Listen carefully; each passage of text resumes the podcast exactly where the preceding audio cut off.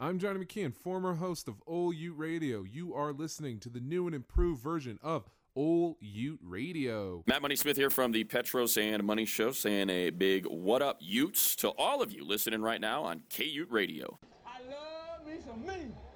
Hot dog. Hot dog. Mukulukulu kimene mene kyangu maputu.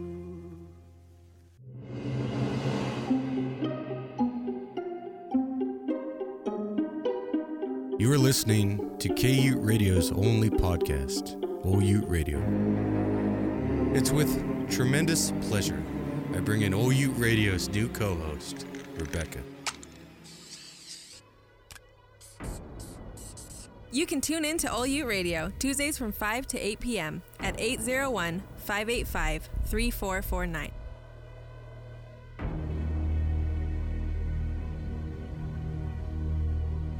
You're listening to All Ute Radio.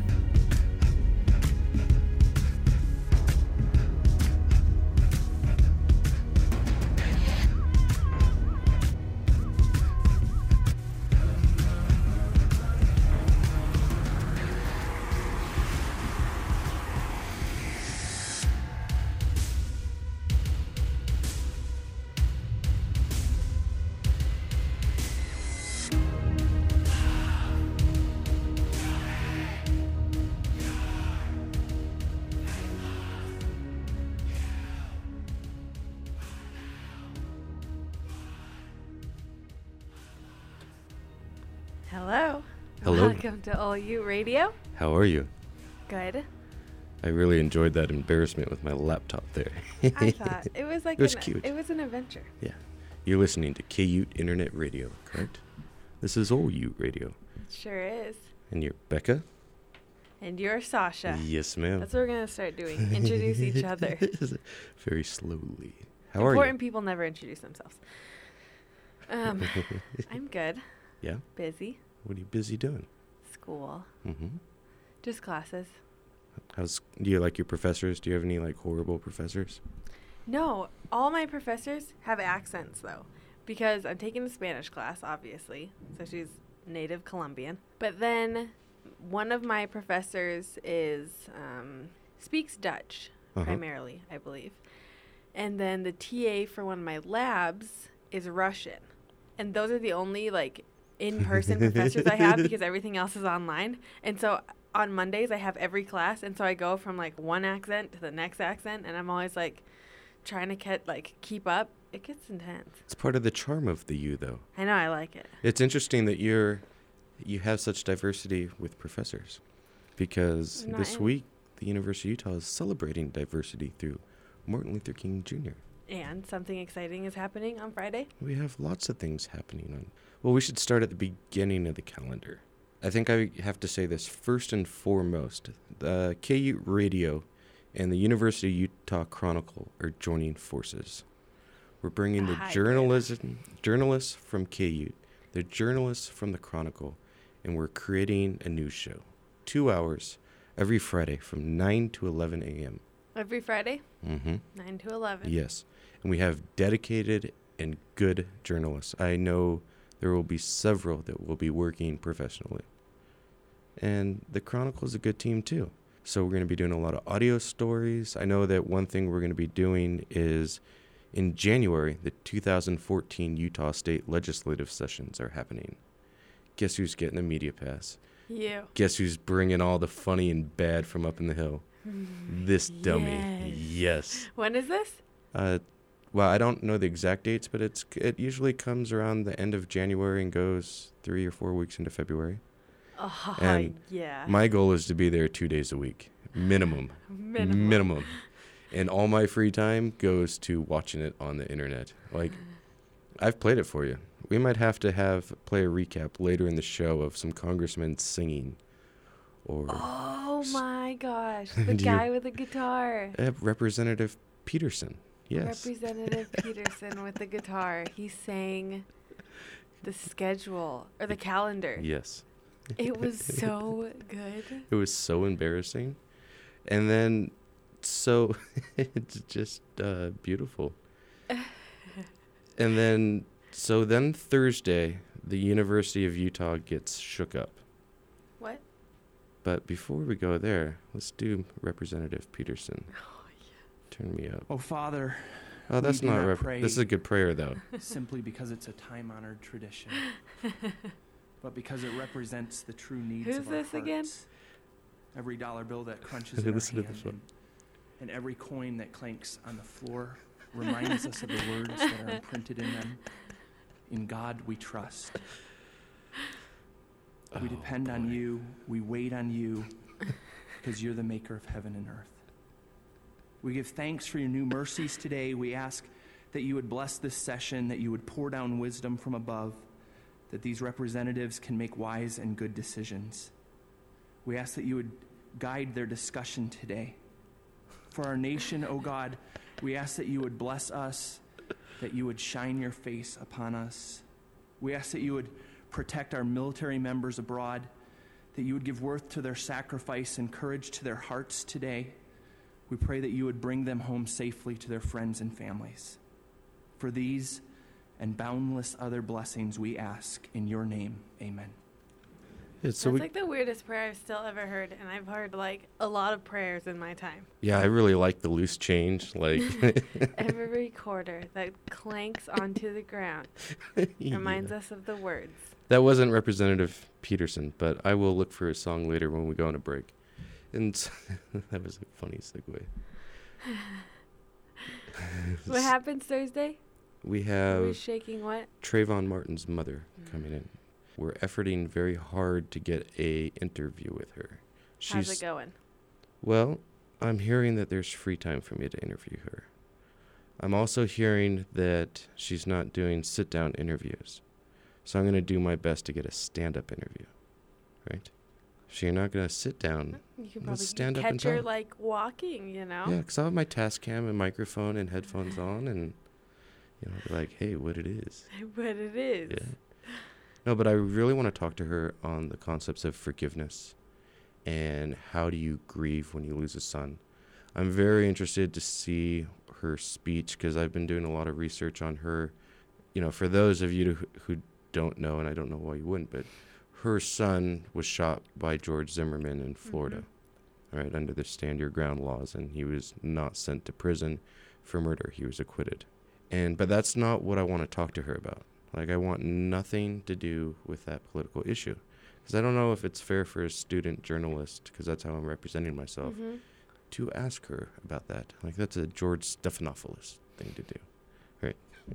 or Brent Hunsaker. Sucker. they can do that. Me, I want to talk to her about forgiveness.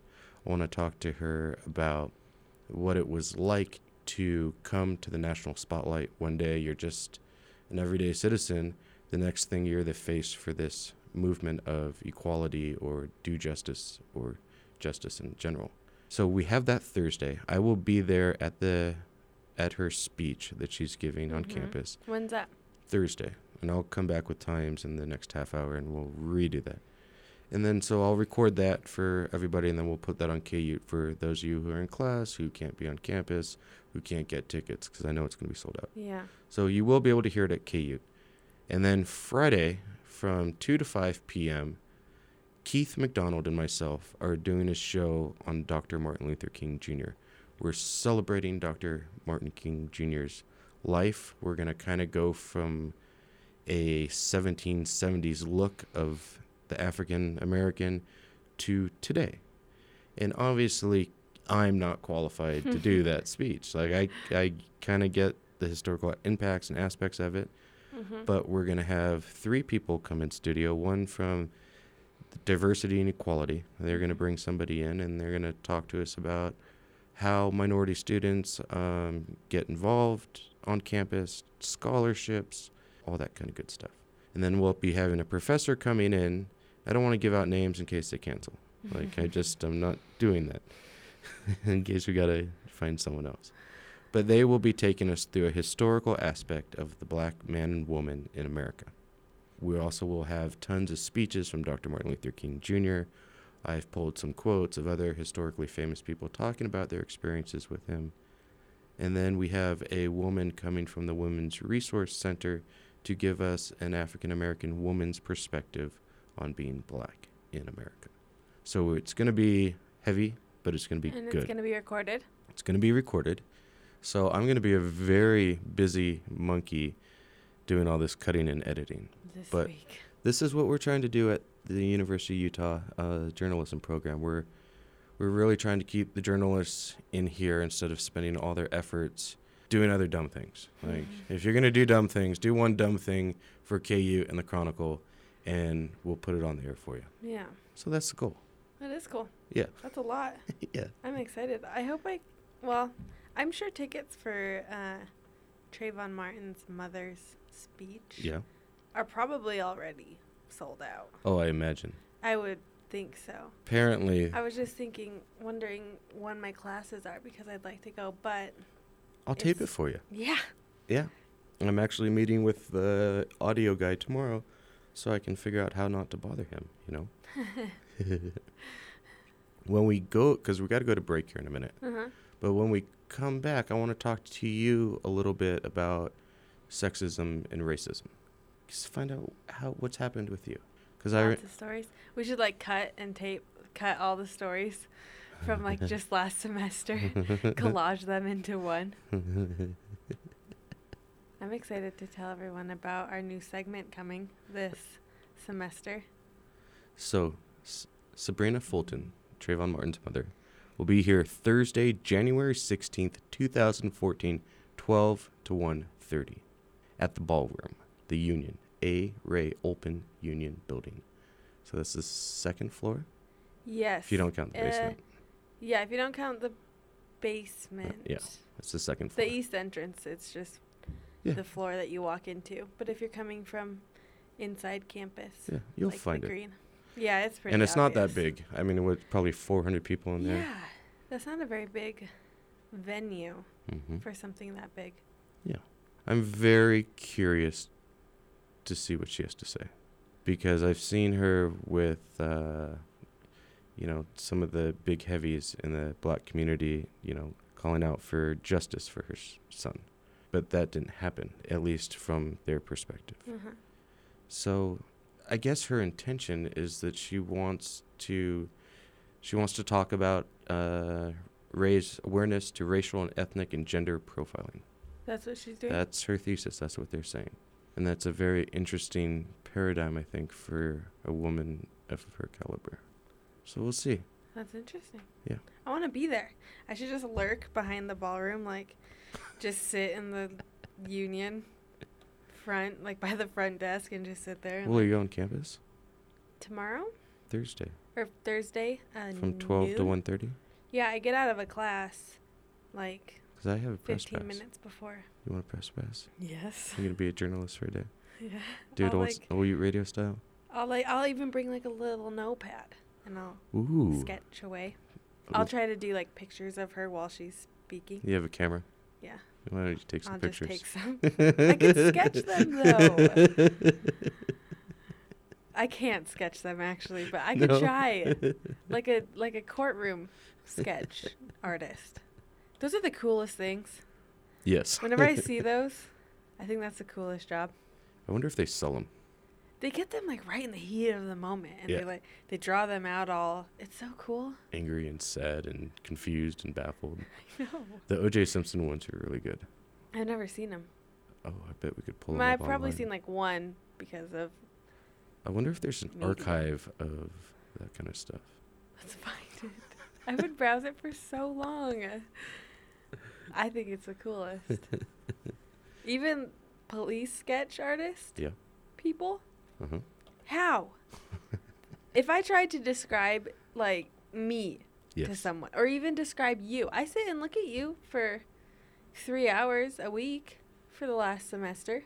Is that a good thing? Yeah, and I think I could attempt, but like, who who could actually draw you just from my words God.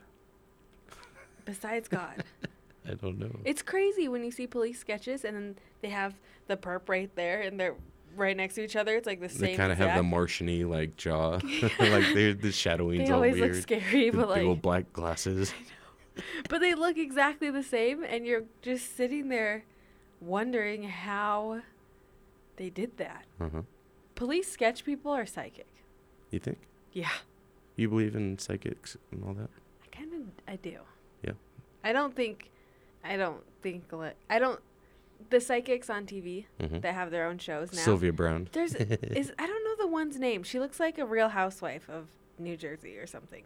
She looks sort of like porn star. She's modern. Like younger or older? Older though. So she's got the glossy hair She's high yeah. pumps and, and and very like bright shiny lipstick and huge eyelashes and fake boobs but she's a psychic allegedly how old is this lady? she's like in her maybe late 40s Hmm. I wonder if Tim Robbins and her go on dates. i can find her i'll find the show but she does the psychic sessions with people but they record them Yes. and she'll like she'll figure out all these things that are crazy and the people are all surprised and some of them are pretty cool but some of them you can see like how vague she sounds and then the people offer up all this information. She'll be like someone someone doesn't like your boyfriend. Someone in your family. And, and they'll be like oh my gosh my mom never liked him and now she's dead. And she's like yeah i'm, I'm getting that really strong. And I'm like you just made that up. I And then- used to know it's just bluff. Like half of the psychics are just bluffing and waiting for someone to just feed into it. But I do think there are psychics who are actually in tune with. I used to know a girl that And- used to call in on a telephone to a psychic. The psychic hotline. Yeah. and they actually convinced her to move to a different state away from like all her family and friends. They're so weird. and like her life is like like she was super financially successful here and now like she's just afloat. That it just is.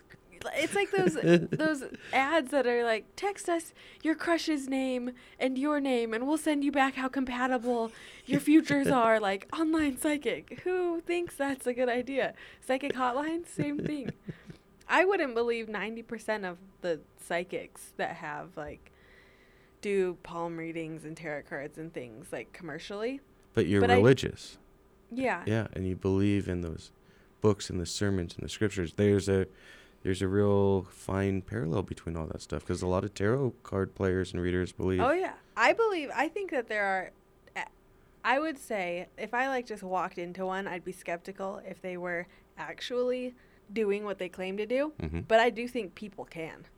I believe I think that. there are a lot of people that are in touch that way and have that sort of gift. My but I would be pretty skeptical of like the majority of little psychic reading places that I think are more like Yahoo horoscopes. My mom says she gets a lot of psych- psychics in her office and practice, Really? and that there is a very large population in this world that are psychic to some degrees. I think that too. I, I believe in a lot of different astrology and horoscopes and things, but it, I also don't think that the horoscope in Elle magazine is like gonna actually tell me about my life. But I believe that it is genuine sometimes, just not most of the time. So did you did you watch on YouTube the pastor's one minute worship because he had to go watch the football game? He did a service for one minute. Mm-mm. I haven't heard it either. Should I play it? Yes. Okay. Hold on. So the set is he's just walking up to his podium, right? Good morning. Welcome to Gold Hill Evangelical Lutheran Church. For those of you who weren't at the early service and are here, you may not be aware that there is a football game starting in just a few moments. Not that I have any vested interest in this game or the outcome of that game whatsoever, but I was thinking we might have just a little bit of an abbreviated service. So if you want to just kind of follow with me a little bit, uh, would you all like to be forgiven for your sins? Okay, that's great, you are. Uh, uh, I was going to talk in my message about wine and about servanthood, but I think you probably know enough about that, right? Okay, great. Um, there's some bread and some wine up here on the table. You feel free to help yourself uh, if you'd like to. Uh, come as you are, that's just fine. And uh, let's see, it's uh, go in peace to love and serve the Lord. Okay, we will. Thanks be to God. Yes, and I'm out of here. So he just kissed both of his biceps, pulled open his priest uniform, and revealed a San Francisco 49ers shirt. Are you for real? Y- YouTube is being for real. Yes. It's called the 49er Fan Pastures Tim's One Minute Worship Service, January 12th, 2014. Front page YouTube. Well, yeah. do you? Go ahead. What do you even think I think, it's, about that? I think that's very destructive. And it's off. Like I am all for it. I don't like. I think it's people have to be like crazy dedicated when you're like a priest or a bishop, and props like sometimes you're human, but that's like a church. Yeah. You're in charge of. The people pay you to run. yeah, they're they not even volunteering. So I know as a rabbi, Mhm. um, their congregation, and even this country of Israel, and like their rabbis union or whatever, Mhm. they they all pay for the rabbi to live in these really nice houses. They Mhm. pay for the Chabad house, and so he doesn't have to. His work is running Chabad. Do they do that in the Christian LDS? Not in LDS. Okay, so the pastors have their own jobs, and then they. Yeah, all the bishop, every position except like the general authorities. The prophet obviously doesn't have like a job. Mhm. but every bishop and every teacher, primary, nursery, anyone, all the council are all called and then volunteer their time. I know- they don't get paid and they keep other jobs. Which is why a lot of times, I mean, they don't often call people who are like really really struggling to be a bishop or anything because it's a huge time commitment. They they don't get paid Mhm. to do it. I know that LDS peoples don't watch television on Sundays, right? Is that Well, correct? not You're not supposed to. It's like it's a no one says you're not supposed to. They just say keep the Sabbath day holy. 'Kay. And so that's whatever you think it means. You might have teachers that like think their opinion is the right one, and they'll be like, if you watch TV, it's a sin. But some See, people just don't out of reverence or to to just stay like focused on whatever they want to stay focused on. But most families, at least all the ones I know, Uh-huh. don't ever And hold that yeah, rule. The Jewish culture, you can't use any electricity, like from sun up to sundown during the Sabbath. That's where the uh, voice machine came from. the voice recording came from a rabbi who didn't want to miss his business calls. That's not that's not a joke. That's a shoot. Like so. I didn't know that. So if you had a priest or a pastor that did this one minute sermon, would you ever go back? I don't know. I mean, obviously, it would depend on.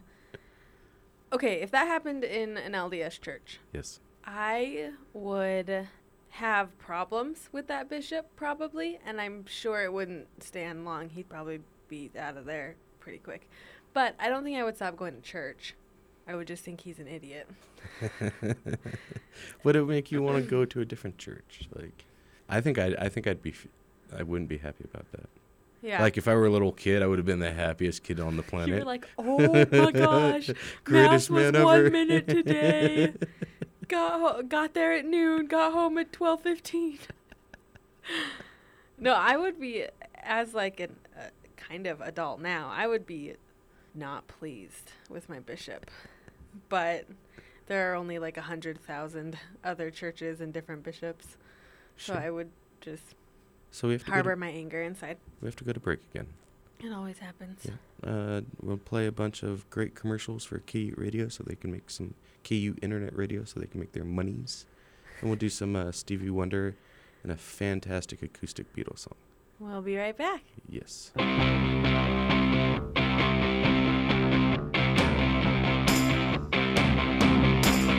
This is KUte Internet Radio, the University of Utah's student radio station. Be sure to hit us up on Facebook at facebook.com slash KUte Radio or on Twitter at K underscore UTE and let us know what you want to hear.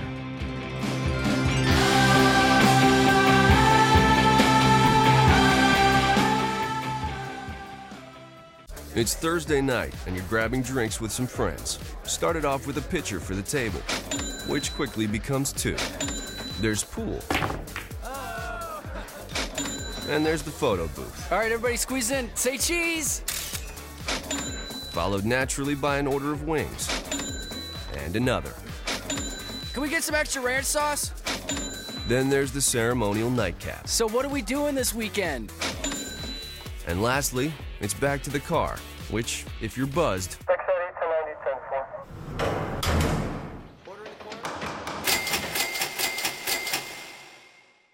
could be the most expensive night of your life. Getting pulled over for buzz driving could cost you around $10,000 in fines, legal fees, and increased insurance rates. Nothing kills a buzz like getting pulled over for buzz driving, because buzz driving is drunk driving. Brought to you by the National Highway Traffic Safety Administration and the Ad Council. Hey everybody, this is Keith Stubbs, comedian, entrepreneur, actor, and failed radio personality, and you're listening to Old Ute Radio.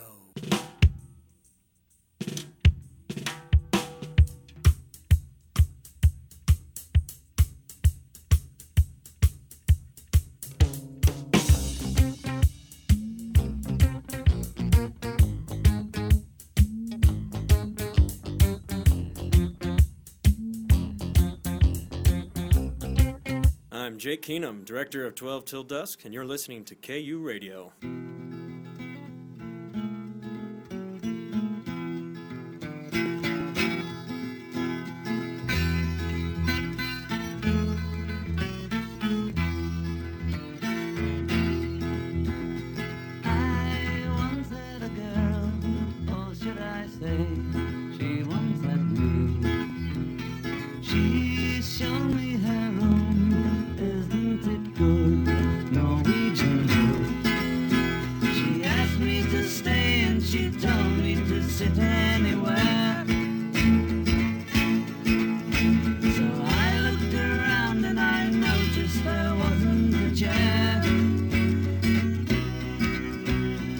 Welcome back to Ol Ute Radio on KUte Internet Radio. I like it. How are you? The same as I was. Colder. oh, the air just turned off. Finally. Wow, I just bundled so good though. yeah, you did. I'm considering my gloves right now. You look like a little Eskimo. I'm freezing. you look like Chilly Willy. I had double hoodies on just now. Double hoodies. Yeah. what up? so, I would like to remind you that Trayvon Martin's mother is coming to the University of Utah Thursday, January 16th, 2014 from 12 to 1:30 p.m. In the Union Ballroom. Yes. And if you are on a Google map type of thing, it is the A. Ray Olpin Union Building. And you'll Mhm. find it. It's going to be packed. There's going to be no parking. I'd probably do tracks. Yeah. It's two what's the address? 200 South Central Campus Drive. Sounds about right. That's the one. Yeah. Because uh, we gave that out to somebody that was supposed Oh, to. I, know. I uh, wrote out some good directions. yes, you I did. sent a very cordial and detailed email. Yes. So how do we? I maybe we'll get to what we were the diversity topics later. Mhm. Why don't we set a show precedent right now? Because at least I know people tune into the first hour. What is our policy when people flake on OU radio? Do we ignore it like it never happened, or do we put the person and call them out and just say, "Hey"? Because what happened was we were supposed to have a comedian come in from seven to eight o'clock tonight. They were going to get promoted because a lot of the local comedians get to do podcasts and such, and they get, their audience is few. But when you come to the University of Utah, you have upwards of 36,000 kids that might be listening. Yes. Who have parent money, who like to drink, or who like to go on dates with their girls. And comedy is a great place, especially if you're a Wise Guys open micer or you go to Wise Guys. This comedian publicly said on my Twitter line, can't wait to do radio. So you can go to my Twitter at Mr. underscore Bloom and, and see find out who it is. exactly who I'm talking about. who about. flaked on it. Well, just what we'll do when someone flakes, Mhm. we'll call them the frosted flake of the week, Joy. and we'll hot seat them. You know what I mean? So do we call them out on name? Yeah. By name? I mean, if it's already public anyway, like if it's on the internet, it's Yes. in the world anyway. So Marissa Melissa Merlot Merlot. failed. She, She failed. up, man. She failed to get the pocket of the University of Utah student. Because, you know, I was very polite in my text back with her because she let me know about an hour and 40 minutes before showtime that she couldn't come in, Would have been nice to have A day six or hours, two. so I could have got someone else in. And It's a good thing we think so fast. Yeah. We're on our feet, you know? Because I had two other people besides her that I asked to do the show for today. She text, she tweeted back like 30 minutes before the other two gentlemen did. Yeah. And I said, what more, what better than to have a female comic in? Because there's so few of them. Mhm. And in some ways, I think she's a little bit funny. Like, she says some funny things once in a while. And her delivery is pretty decent. And You're she's telling me she's a comedian and says funny things once in a while. That's what I'm trying to tell you. It's crazy. That's what I'm trying to tell you. But we've had some real big comedic talent come to the studio. And the only reason why it makes me mad is not because I judge her or anything, but it's very difficult to make a good show. And so when I focus two and a half hours watching all your videos that have 110 hits on YouTube, and I look f- and I read your To have questions. magazine articles that the City Weekly have done, and I prep and plot to make you sound better than anyone else that you're gonna do radio with, and then not to show up. It's rude. It's like going on a blind date and sitting at the table until they make you leave. yeah, yeah. I got stood up, didn't I? Didn't we? Yeah, your we radio got did. stood up. All you Radio was the one at the bar with like a red corsage or something, Mm-hmm. Left waiting to for get the blind drunk, date. Left belligerently to sit drunk. alone and cry. and cry and get thrown out of the bar. Yeah, but they're gonna throw us out of the radio station. They could. Will Hatton could say, "Hey," Will Hatton could come out of his class and walk in here and say, "Where's your guest?" Yeah, because for all of you people knowing, I try to, you know, let people know who's coming in and out of this show. You know. It's cold. So, Marissa, Melissa. Melissa, Marissa, Melissa. It's like the same thing. If my mom was saying Melissa, it's it sound like Marissa. So, do you go a step further and do the whole unfollow thing? Mm. Is that rude? That, that's too far. It's just Twitter. It's just Here's the question: Are we gonna try to get her on again? Well, I'm, we're seriously, and this is not a joke. We're booked for the next five to six weeks out. So we just bag it. I don't know because how how do I know that she's reliable? Like, because if if if you would have told me, I got the chicken pox, right? My foot got run over by tracks. Not something came up. My boss needs me to do something, but I had a lot of questions I wanted to ask her, and now I our biggest question is why. And I noticed that on other podcasts, no one plays her material. I was gonna go through every break and play a minute and a half of her stuff. Ooh, whoa. Frosted flake of the week. I like it. You know. Yes. I say we don't have her back on, and you unfollow her. I'll follow her just to unfollow her when you do. No, I wish her success. I because I like seeing women in the comedy scene. So, you know, maybe we'll get her back if I if I'd love to have her back, you know, maybe in the summer or um end of May or something like that. For now, we have to say goodbye, and I say it with tears in my eyes and anger in my heart and deep sadness because it screwed up my whole day. I know. We're like w- walking out of the bar crying, stood up, Yeah, tails between our legs. Because we weren't going to do comedians and comedians anymore. Uh-huh. Like, that was kind of something when Johnny left, we weren't going to do it. Oh, it was a Johnny and But- Sasha thing. No, someone called me out and said, "Hey, you know, you need to do bring in comics. If you like comedy, you should support the local scene." And I said, "Yeah, but all the other podcasters do." Yeah. You know, it's like uh, I am Salt Lake had Mercer Malone on on like a month ago, and it's like, is that too close? I don't want to be stepping on his time because, but who cares anymore? It's not a thought of mine. That's not a thought of mine. So next, so this uh, Friday, you'll, I'll be doing radio with Keith McDonald. We'll be celebrating Two to five Two to five. p.m. Friday the seventeenth of January. Yes. And it will be the day after the Sabrina Fulton interview. I will have that audio cut and clipped. I don't know if we'll introduce it onto that show or if we'll put it on a second do- show. But come to ku.org because your whole weekend you'll have great content of on demand stuff. And you don't even have to listen to OUR. But you can. But you should. You should. And you should have conversations with us and call us. And then at, what do we have at 8 o'clock? We have Dakota Lewis Force. Is that happening today? That is happening today. As long as we can get all the technical issues worked out. Otherwise, I'll throw it to music and I'll go interview him in the mixing room, and then I'll put it on demand later. Yeah. But yeah, he, we're gonna find out who this Who this dummy Dakota is. Yeah. That's exciting. Yeah. So let's go to break because we have to. Otherwise, our fearless leader Will Hatton will throw us off the fourth floor William. of the Union. Yeah, Sir William. That's how they say it, huh? vo- you get to hear his voice next on the first ad. Oh, can we please? Yeah. I've been waiting all hour to I hear him. know. So we'll be right back, friends. Nice.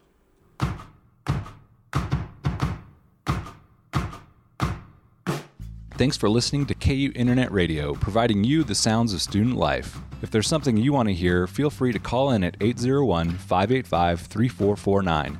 You can also hit us up on Facebook at facebook.com slash Radio or on Twitter at K underscore E. UTE.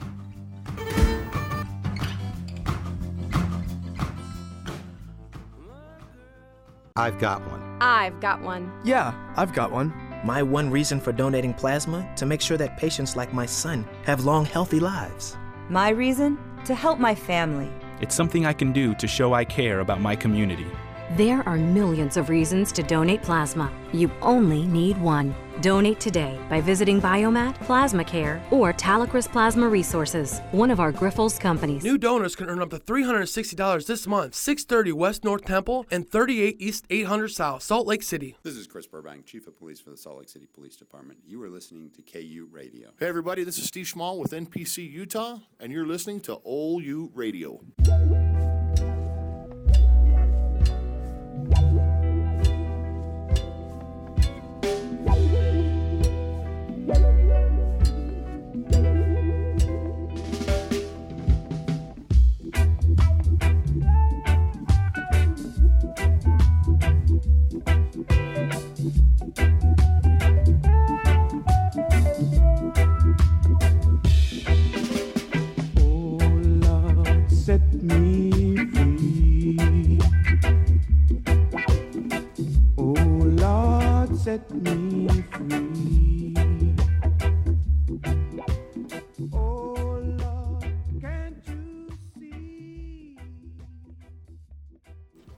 Welcome back to Ol Ute Radio. How are you?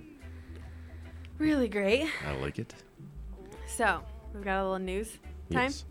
We, we have no Melissa Merlot time, but we have news time. Yeah, we have no interview tonight Yep. because Sasha and I got stood up. Yep, I suck.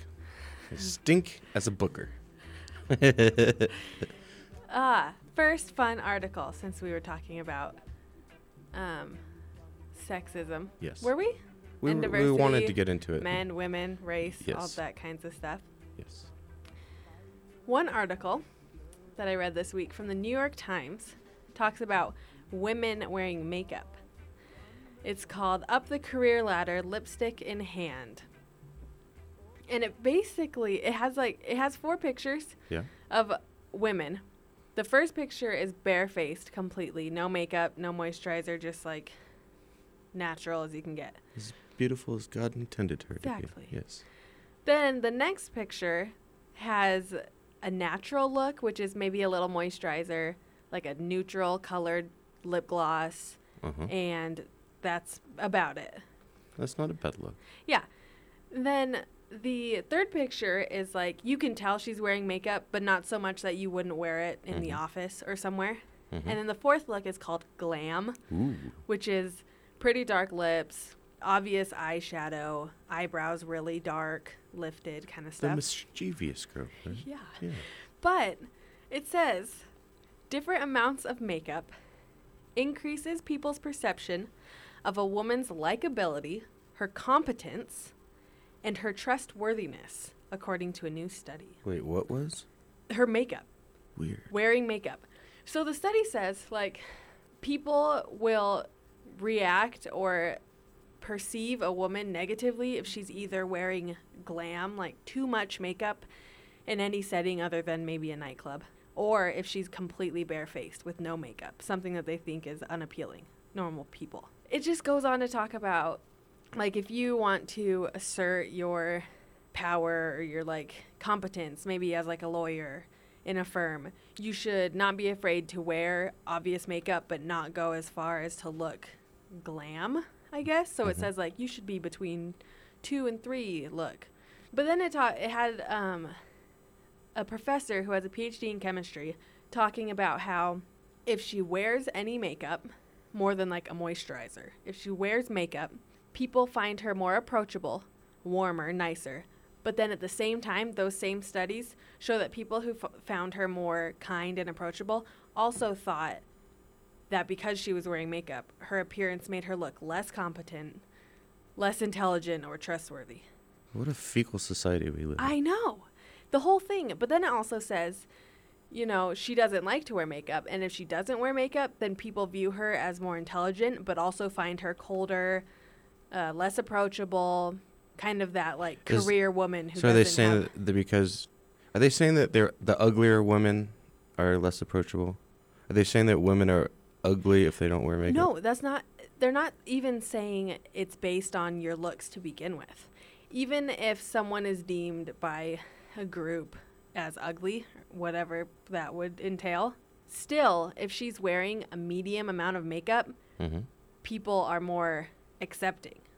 Even if they don't think she's hot all of a sudden, the fact that she's wearing a little bit of makeup, then they find her less weird or unapproachable. How do you figure that out? Did they say how they figured this out? Well, that seems weird to me.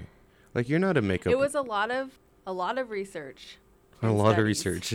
uh, from Harvard and Boston University, and I'm trying to scan and see if it includes the methods and the process. Mm-hmm. Let's see.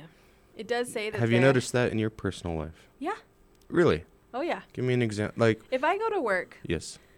so if I were to go to work in like a full blown pencil skirt, heels, lots of makeup, I'll get treated like the women will look at me like I'm a hooker. Right. The men will be nicer, but probably like a little bit more condescending. More flirty. N- not even flirty. I mean, some, but not even that. They'll just be more like the way they give me jobs, the way they bring me their tasks is more like we're in Mad Men and you're my secretary kind of thing. But then if I walk into work on a day where I came straight from school, I have my work outfit, usually like leggings and a blouse, dress, shirt kind of thing with boots, Mhm. not like heels and looking all like slim fitting clothes. Mm-hmm. If I walk in just looking like this, like today, regular, not wearing makeup, just normal, Mm-hmm. which is completely acceptable. I mean, the dress code, nothing about the office attire says you have to wear makeup to be professional ready. Mm-hmm. But I don't know how to explain it other than you see how people treat women who are like career oriented and they act like they never want a family or kids and are like cold hearted and just care about their job. Do you know like that Sure. stigma sort of? George If I- Carlin bashes on it all the time. Oh, he yeah. says, uh, "Why do women continually want to uh, mimic the worst part of the human being, which is the male businessman?" Yeah. Well, when I walk into work looking like I don't really care about my appearance, I mean, I never walk in looking sloppy. You don't wear sweatpants no, and stuff. but I don't like get all done up every Sure. time. I just look like this. Yes.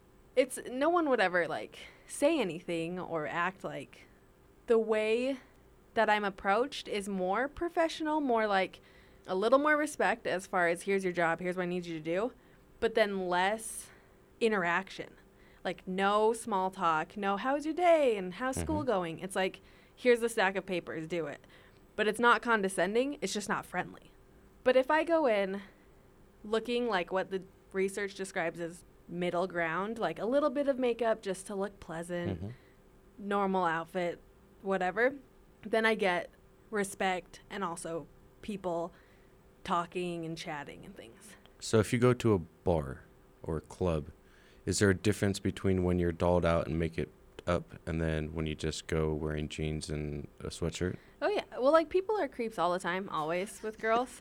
But like when I'll go with my friends, they'll be like, "We want to go dancing at Maxwell's." And you, all know? doll up, right? Well, sometimes I will wear, except for Maxwell's doesn't let you wear baseball hats.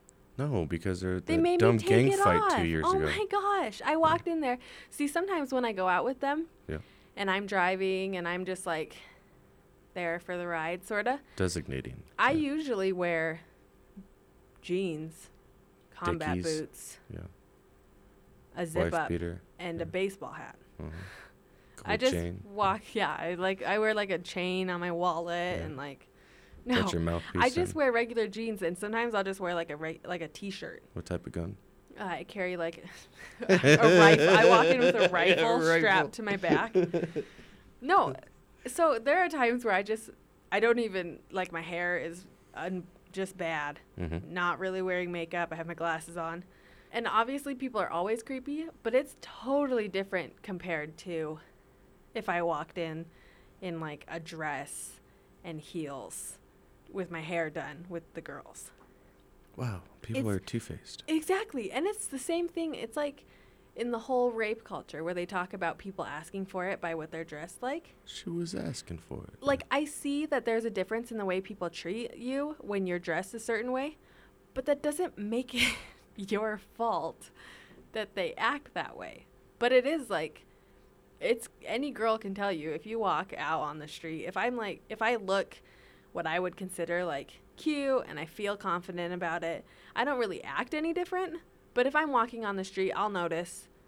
Even on State Street, I used to work at GNC and I'd walk over to my work 3 Mhm. blocks away on State Street. And if I, I would have like my heels on and my work skirt and like a blouse. And if I was even sort of done up, I would get way more just like obnoxious honks and cat calls out the window on State Street. People are weird. I think there's a bit of that with men too. They want you to have the parted hair. They want you to wear a nice suit and a collar and a tie and polished shoes. And then you're deemed successful. I've never had a problem personally. Like I'm really homely. I'm not Mhm. pleasant to look at.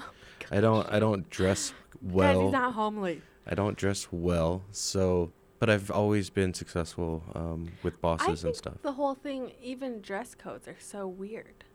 Not as not so much like dress codes that keep fifth graders from wearing a halter top to school. I mean, like professional business mm-hmm. code.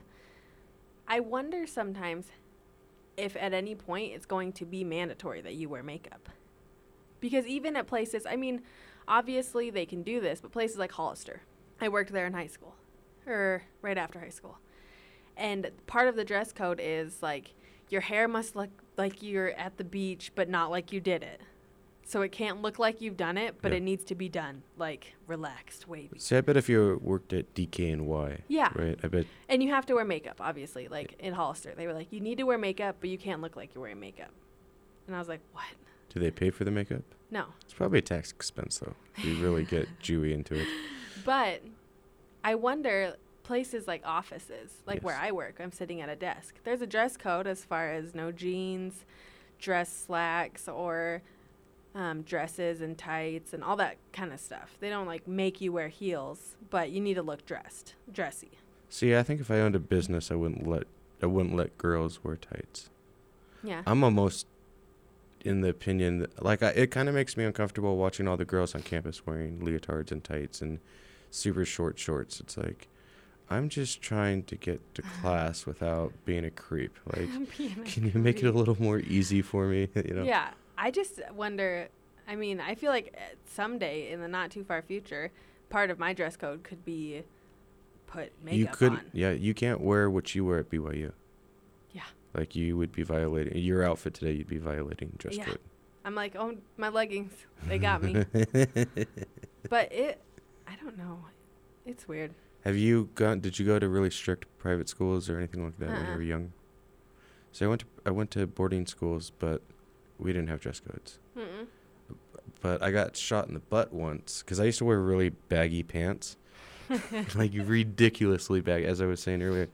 And uh, my buddy Gabe, I was walking up the stairs and he like pumped a BB gun like ten times and shot me in my boxers because my pants were showing. and it hurt so bad.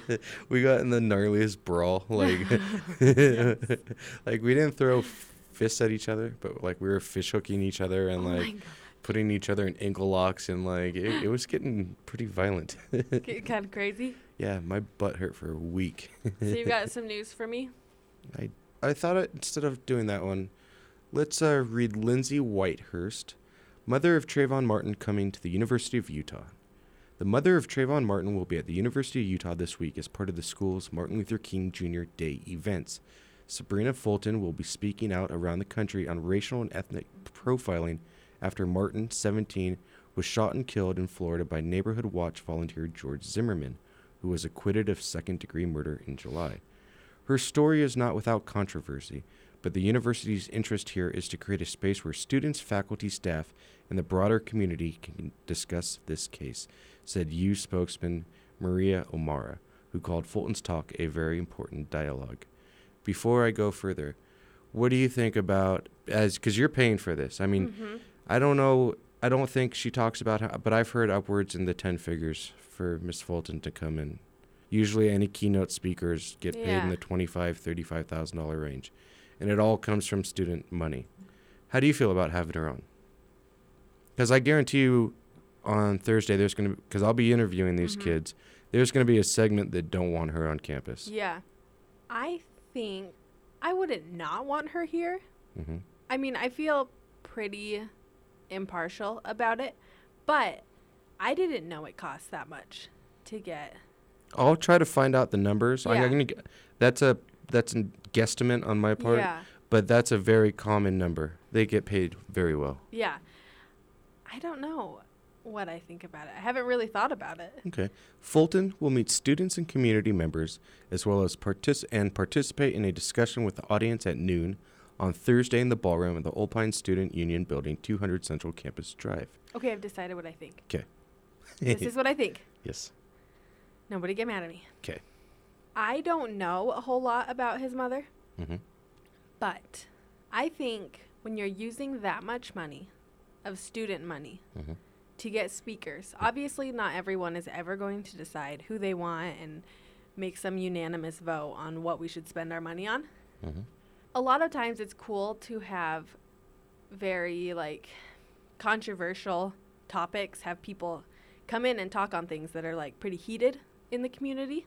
But when that's the entire I don't know, it's different. I feel like it's different than having some like really accomplished doctor come in and speak. Here's last year's Martin Luther King Jr. Day celebration, which featured Jesse Jackson, was about King's legacy.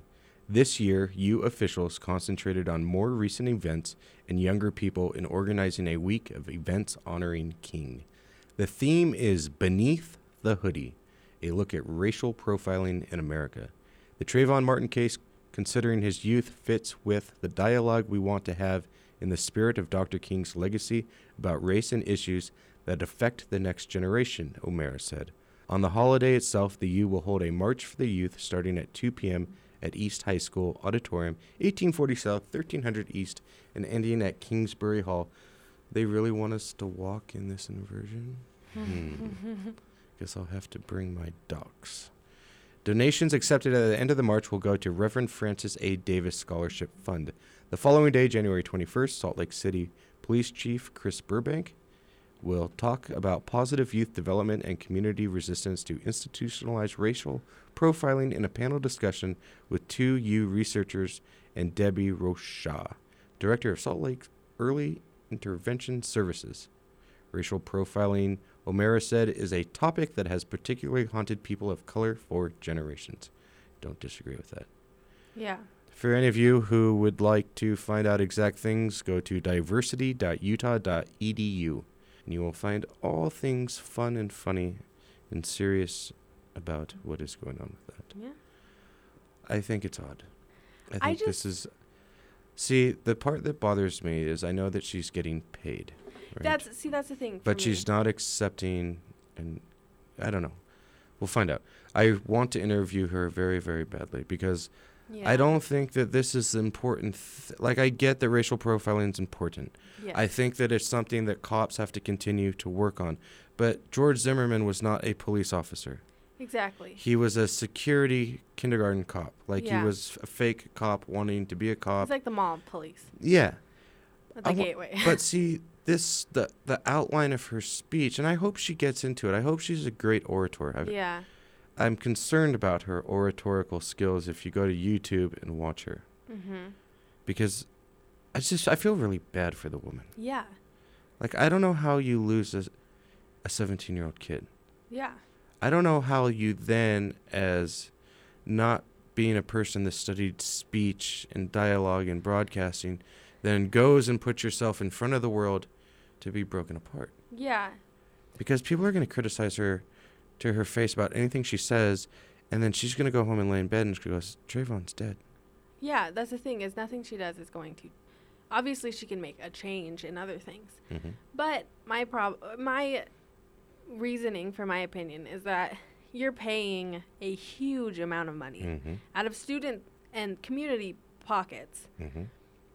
to pay for someone to speak that only a portion of people even agree with the entire background behind her speaking. Well, there's many people that think There's no credential like Yeah. this is a doctorate, a, a PhD professor from Harvard is going to come in and talk to you about this thing that he's really researched on and has this like.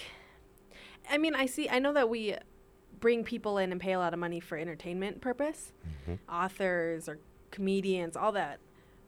But this is different because it's supposed to be in the same vein as like a scholar speaking. D- does that make sense? I'm not a big fan of. I get paying for plane ticket, hotel, meals, right? Maybe Yeah, a driver. But paying for their like but you're coming to a campus of students that you're supposed to teach. What when in this country, and I know it's happened for a long time, but like Bill Clinton will get paid six figures for doing uh, motivational speeches to companies or to universities, and Bill Gates and all these people, Warren Buffett, they all get paid six-figure incomes. and that's ridiculous. because they're students in a universal city. You should be doing it out of the good gesture of your well, humanity. Well, that's the thing. I mean, if she, I mean, okay, my mom, for instance. Yes. I've had brothers pass away. Mhm. One of my brothers passed away. If my mom decided to like make a stand about an issue that led to the death of one of her sons, Mhm. and is going to tour around doing this like as a job or, or or for some like touring purpose, it would make sense to me, like you said, to be accommodating her Mhm. and even paying like a little out of po- like a little bit for a speech Right. but not like I can't understand how you justify like you're coming here to share something that you're passionate about and that you want to like educate young minds on. Mhm. How can you justify requiring like money that could go to more computers or cheaper t- you know what I mean? A Mhm. lot of other things and you're going to take tens of thousands of dollars to stand there for an hour and a half and say your opinion. Like, w- at That's what point do you think your opinion is worth that much more than? Well, if if someone offered you thirty thousand dollars to play your guitar and piano in front of a bunch of students, I bet you'd be thrilled and tickled and would say, "Absolutely, where do I go?" I don't think I would take that much money. For real. I could see that in you. You're a very humble person. I'm not humble. No, you are. I just couldn't. I mean, I understand if people like a touring musician and people really want to see them and buy like a reasonably priced ticket and you happen to make a lot of money because everyone likes your music. That's really cool and I would be really excited. So how about this? On Friday, when Keith McDonald and I, at two o'clock, our first interview of that day is somebody from the Diversity and Ethnic Resource Center. They're going to come here. They're Mhm. going to talk to us about 15, 20 minutes and set everything up. My first question is going to be how much? How much did we spa- pay as students for this? And Yeah. we're allowed to know that, aren't we? It's public. It is a public university. It's public record. Had I even thought about that idea, I would have found out the number. But Had I even thought. I mean, they Chris Burbank. I've interviewed him before, the police chief of Salt Lake Yeah. City. He's fantastic. Mm-hmm. He's a great orator, and he he gets paid a lot of money. But he's got one of the hardest jobs in this state, is Mhm. being the chief of police, and he talks about it frequently about really trying to teach his police officers not to racial profile. Yeah. But I know that they do. Like I hear stories all the time. Yeah. Like everyone hears stories about our lovely police departments in this, these Yeah. cities. So uh, we're at the break line again. How we, does that keep we keep must happening? go. I don't know, because Will Hatton's very good at his job. To promos for a few minutes. Hooray. I like promos. and then we'll be right back with more exciting. things. Thanks for listening. Thank you, people. I've got one. I've got one. Yeah. I've got one. My one reason for donating plasma to make sure that patients like my son have long, healthy lives. My reason? To help my family. It's something I can do to show I care about my community. There are millions of reasons to donate plasma. You only need one. Donate today by visiting Biomat, Plasma Care, or Talecris Plasma Resources, one of our Grifols companies. New donors can earn up to $360 this month, 630 West North Temple and 38 East 800 South, Salt Lake City.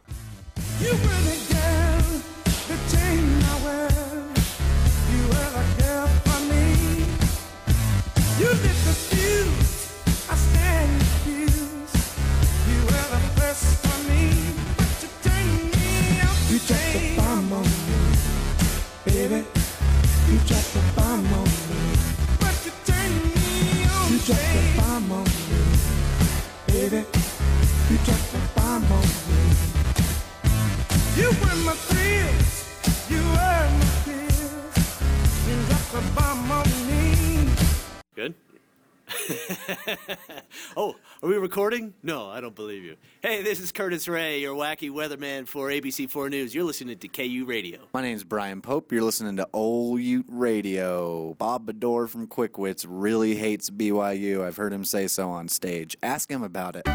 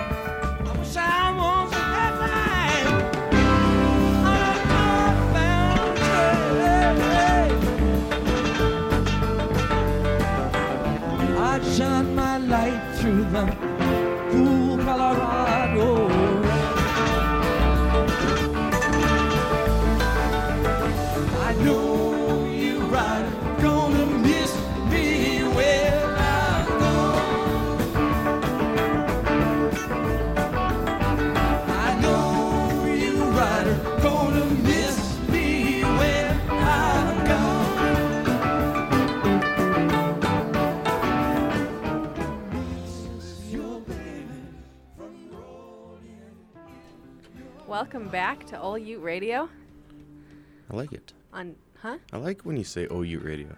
On KUte Internet Radio. Uh, follow us at use my- kute.org. Oh yeah. Yes.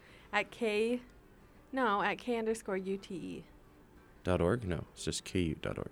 for the website. Yes. Oh yeah. Twitter Yes. is K underscore UTE. They have a Facebook page too. Facebook.com slash KUte Radio. In case you didn't get that out of all the promos we've been playing the I last know, two guys. hours. If you haven't, you're probably helpless. There's no point now. Um, anyone who is left over from fill in the blank, You.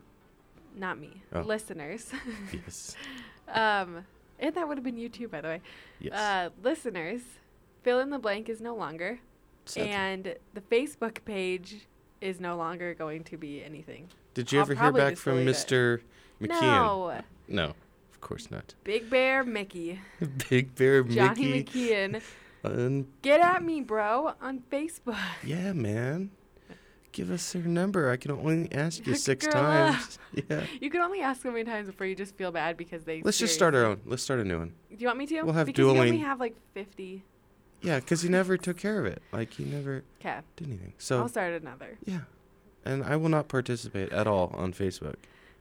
Curse you, Twitter Facebook. I, I hate Twitter. How quickly the tides turn. Well, see, I've been doing it six months. I got 200 followers now, but I only know like 40 of them, and of Mm. those 40, like I don't care. Like I You mean, there's probably there are a hate at least 20. I don't hate, but there's like 15 people that I would like to know because they're good to me. I don't get Twitter. I don't either. That's why I was so bad at it. Yeah. I still am, if you notice. I don't post ever. No. Do you lose a lot of followers when you just leave it alone? No, I have, have I don't know how I I think I have like 80 something and I don't know where they came from. Mhm. I've never like I don't follow a lot of I follow like 40. Uh-huh. But they just sit there. I've had my I've had my Twitter since fall 2009. Yeah. The people that bug me the most are the minor celebrities, like the journalists and reporters, who they know you and you try to follow them, and then they won't follow you back. Like people that in this dumb archetype of Twitter that don't fo- like everyone should have 30 million followers is the way I see it. but like uh, so I tweeted an article the other night like I guess a bunch of vigilantes took over a drug cartel and like took back a town. And it was like 3 in the morning and I was up cuz I was working so Mm-hmm. it just broke. In that dumb thing I wrote like hashtag humanism, right? Cuz like hey, humans are finally winning again, right? Hashtag. And so I get these atheist groups retweeting me Oh. because they retweet everything that, has to do with humanism. humanism. Yeah. And I was like, when do these words get owned? Hence the hashtag, I guess. But It's the hash. I was very disappointed. And I don't know. But you it was. know something fun I did this weekend? I do. It was really fun, really cool. Yes. Have you been to the Natural History Museum? Yes. Not the recently. Dinosaurs, the one after they built it up there, the new one. oh, on campus. Yeah. No, I haven't been there The. Natural History Museum of Utah. It moved from President's Circle last year up to Wakara Way, Yeah. behind the dorms, by Whoa. like the research buildings. Yeah. It blends into the mountain, and it is the coolest. I mean, the architecture in it is incredible. Mm-hmm. The whole place is awesome. It's the trail. It it you have to go through it to get to the trailhead for like the Bonneville Shoreline Trail. A bunch of them up there. It's like the coolest. Mitch and I went. Yes. There are dinosaurs. Huge dinosaur bone fossil things. Like a long neck one that reaches the ceiling in Like this Johnny? huge museum. Yeah. It was like a Johnny skeleton Little long neck. it's the coolest thing. They have a couple like parts where in the floor you're walking on glass and underneath you is like an exhibit that's got sand, but then it's just got bones, like dinosaur uh-huh. bones. And you're like walking around on it and looking at it. It's the cool I'll show you a picture. It's super cool. You have to. It's only it's free for students. I think Um, I'll bring my son there. Yeah. And we'll Dude, go kids kick fossils down. how old is he? 11. He'd love it. Yeah. It has a bunch of like cool kid exhibits that aren't just for children. There's one where you press a button to smell what like a dinosaur's dinner would have smelled like. Oh, and I it love that. reeks. And you like put your nose and you press the thing and smell and I thought I was gonna vomit. Mitch was like, Beck, check this out and I was like it like surprised me and I it's the grossest thing I've ever smelled. That's right up my son's alley. But they also have one that talks about the valley, how it used to be underwater way back when. Mhm. They have this little um, wheel that the kids like turn, and it has a tiny little shower head over the whole valley. It's like a model of the valley with all these labels and everything, like Antelope Island and the U and downtown.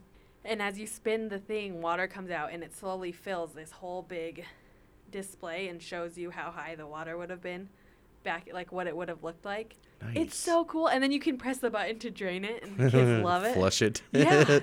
It's the Goodbye, coolest building. civilization. Uh, you should take him, I think, in February or the very end of January, or maybe the first week of February. They're starting their chocolate, the exhibit, and I don't know what that means, but it's probably super cool. Kids and sugar. I try I mean, to keep far. maybe they don't give you chocolate, but they might have like huge chocolate statue things. I don't know. They hyped it up to look pretty cool, and all their like it. exhibits are really like informational and enticing. They have a whole like gems exhibit with just walls full of these glass cases that have different like gemstones and diamonds and crystals in it. It's the coolest. I'm a good. huge advocate. So, is there I an, forgot my UID and I had to pay ten dollars. You couldn't just give them a number. No, because they just look at it. Yeah. I don't think they scan it or anything. Mm-hmm. I know that this Friday there's a big t- Pac-12 game going on at the Huntsman Center between the Utes and the UCLA Bruins, and it's the 1990 reunion team. Oh, I saw on a sign that if you're a student, you and up to four friends can get in for free. They're On trying Friday? to yeah, they're trying to sell it up Saturday, Friday, Saturday. Check it don't out. know. Yeah, it's around. there's also. Did you know the U is doing? I think for like one of the first times, a masquerade ball.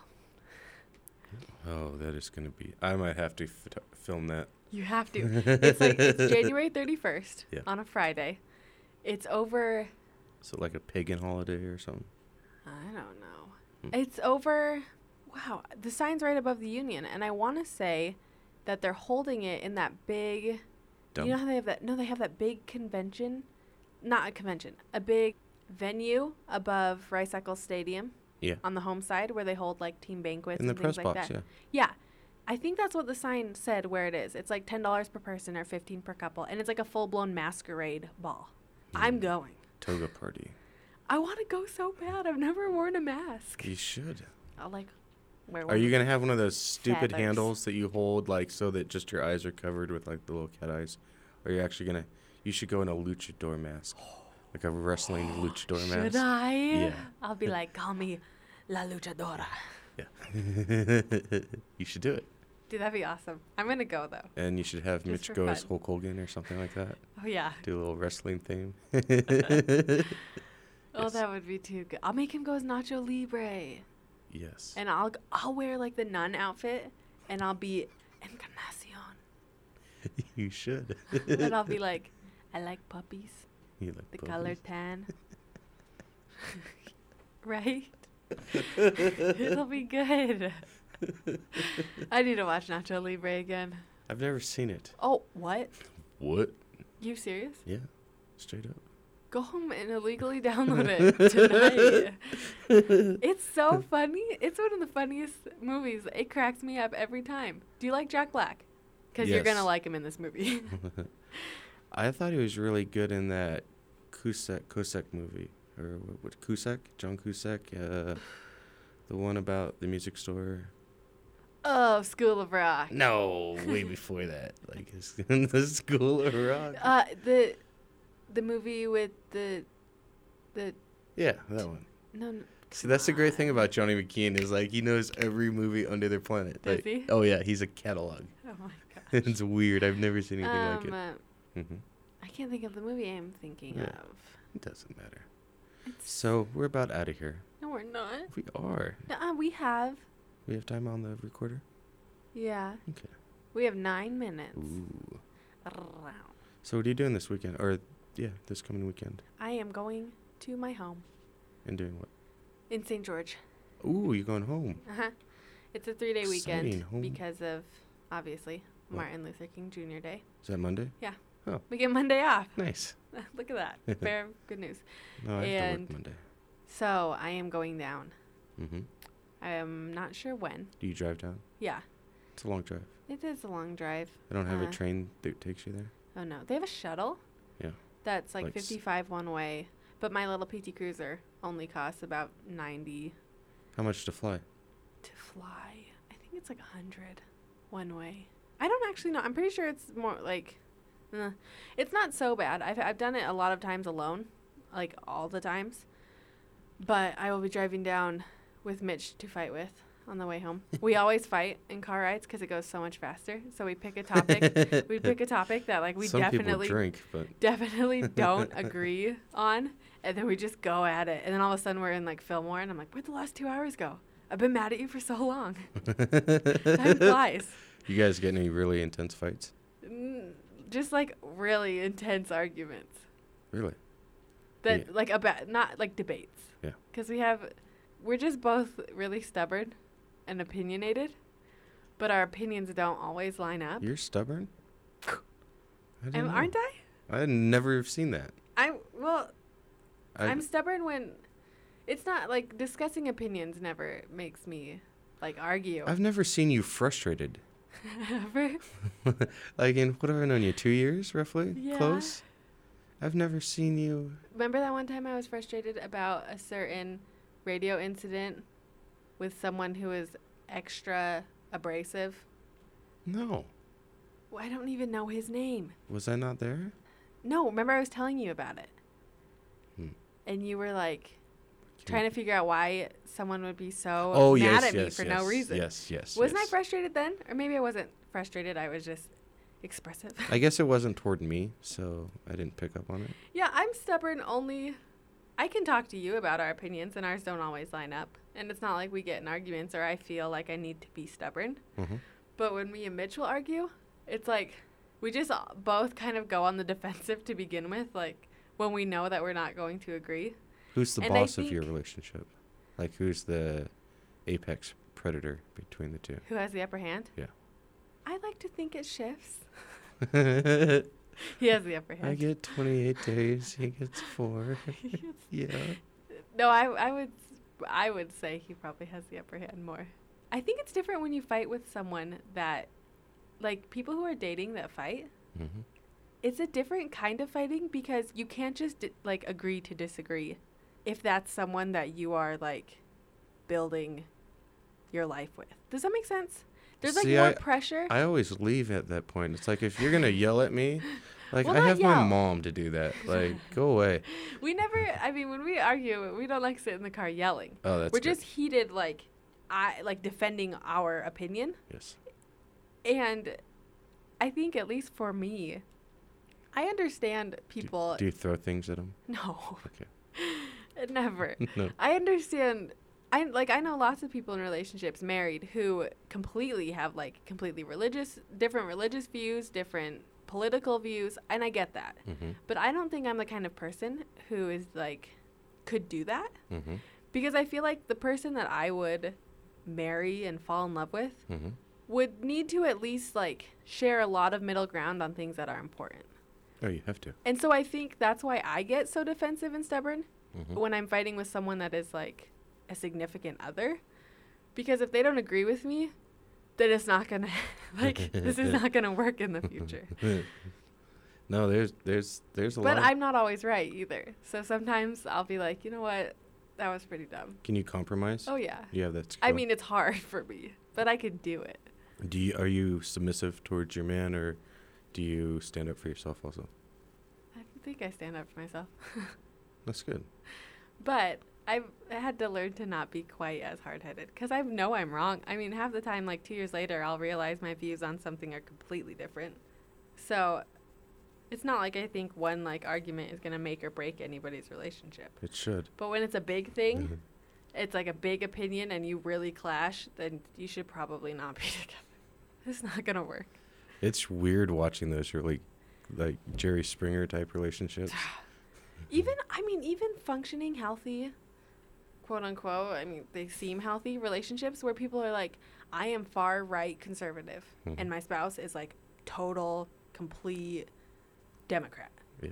I don't understand. I don't get it. I know people have different views, but like I don't know how I could live with someone who is my spouse who like my fundamental beliefs on how a society or a family or like people should behave in a like a politically correct way could be that different. Like they must have something else that attracts you. Huh? Like my son's mother and I were on that same wave. She was a Republican. I don't really believe in politics. Yeah. Like she was a God-fearing Christian lady. Like I'm surprised God doesn't kill me every day. Like, right? like I just, it's indifferent to me. Yeah. And so obviously we're not together. And Yeah. but we got along really well, except for on everything that has to do with community and society and values. Well, that's the thing. I notice, like, if I have a relationship where everything is really super awesome, like, we don't fight, we get along, we know how to have fun together, but if every time you try to open your mouth and actually say something, like, actually speak about something that you have, like, Passion. vested passion in, and that causes fights, you're doomed. like, if you can never have like an open like deep conversation about the world or your views on something without it becoming like such a tense and I don't think I could that's why I don't understand how like if you could be that opposite on a big view how you can do it. I'm not like not saying that people shouldn't.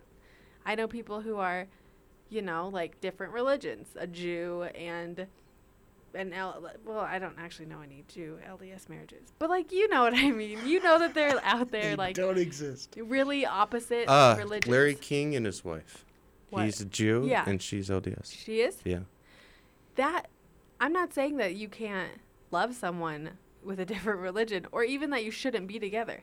But me personally, I don't think I I'm not trying to make like I wouldn't just try to make someone believe what I believe. Uh-huh. But if I was going to spend my life with them, I would just have to like kindly say no and be like we're not meant to be together. Sorry. It's not you, it's me. because I don't know how you can have that like like the Larry King example. I don't know how you can have that con like that much contrast between how you think like the point of life is like where you came from, who you are, any of it and like function. I don't know. I agree. I don't disagree with that. Okay. Um We're out of here. We got to go Well, to I'll be back. He'll be here. Yeah, she's quitting the show on me. Thank you for listening to All You Radio. Sorry to leave so fast.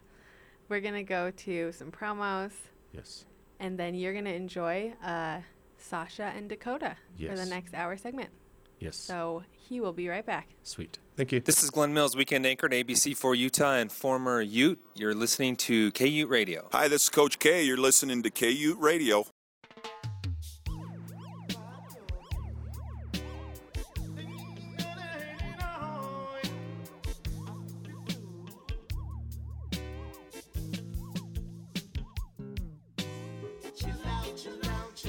Hello, friends.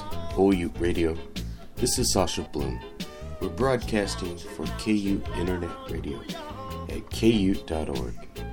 I apologize for having to interject into our podcast. The first minute and a half of third segment with Dakota Force was not recorded. That's my fault, and I apologize. So I'm very proud and happy to have Dakota Force co hosting the third hour of OU Radio. Be kind to him, interact with us. We want your support, we want your interactions, and most importantly, we want to build and create great content. With that, I say thank you, and here is the conversation with Dakota Force on OU Radio.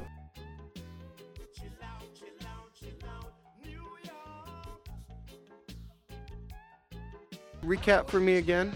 Uh, we weren't on recording right there. Sorry, we were figuring out something else, but we're recorded now. With me, in s- over the web is Dakota Lewis Force, my good friend. You're from Washington, correct? Washington State, yeah, not that Washington D.C. place. No, I'm from I'm from the best coast. Are you allowed to go to Washington D.C.? Um, yes, I am still currently allowed to go to Washington. Uh, most of my privileges have not been suspended uh, as of yet. But you know, once again, that's because uh, you got to keep it classy. You know, I mean, pretty much, I feel like anywhere I show up is probably going to be more fun for the people there than it was before I got there. But maybe that's just my egomaniacal nature. But I'm pretty comfortable with myself and knowledge that anywhere I go, I'll probably be welcomed. You're a pretty friendly person most of the time. You get a little bit difficult when you're completely I am hammered. friendly right up into the. I think we've gotten into a couple past that uh that it could be considered unfriendly. like me storming off in the middle of the night from Colorado to fly home. oh, there's lots of those good ones. Yeah, yeah. Yeah. That was a good one. That was a good one.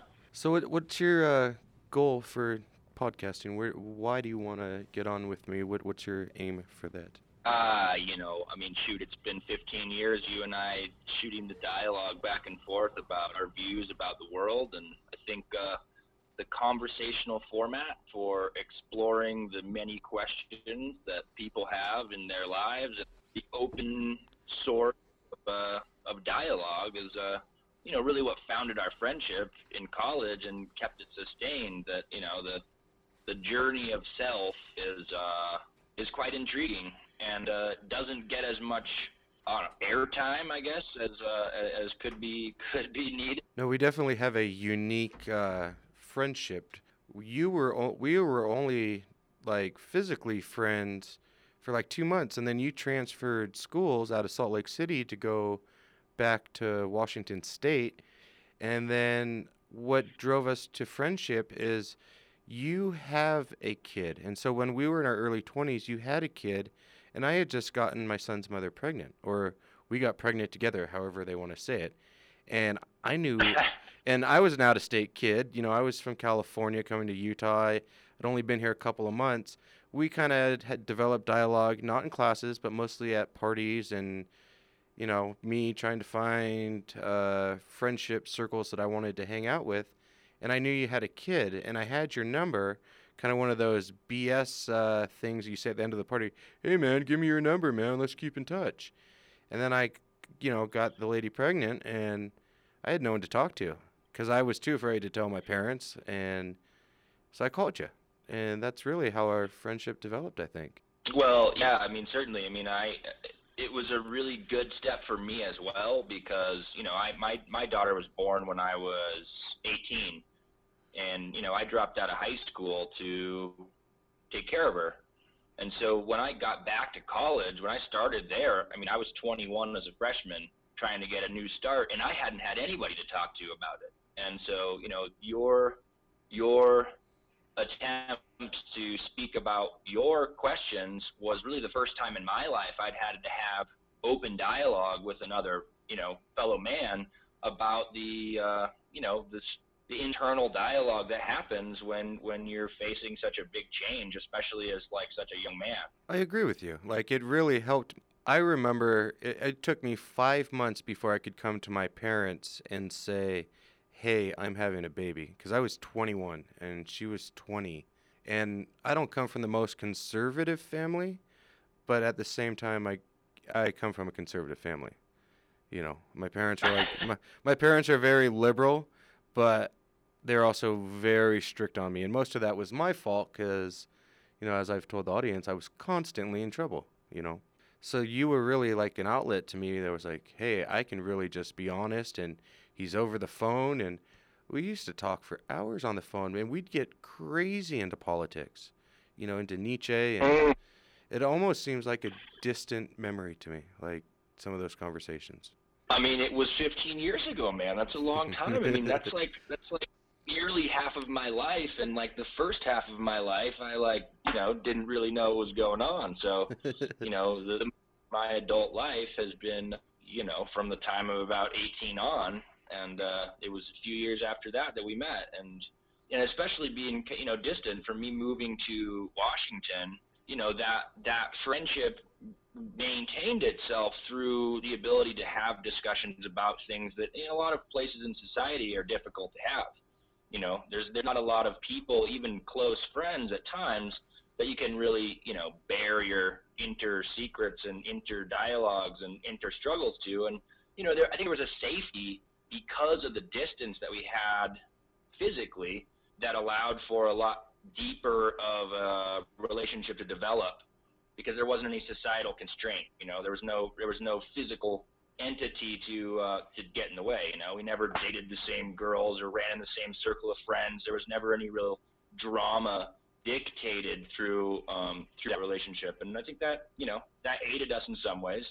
In some ways, it was also difficult. You know, when I moved into your house in Salt Lake after I moved uh, out of San Francisco, uh, you know that that turned into a ridiculous time pretty quickly. Yeah, but that was that was brotherly love, man. Like you're telling me that because I know you have a brother. Like you guys haven't put each other in chokeholds. You know, you haven't you haven't thrown him Well, through I- a closet door like you did me.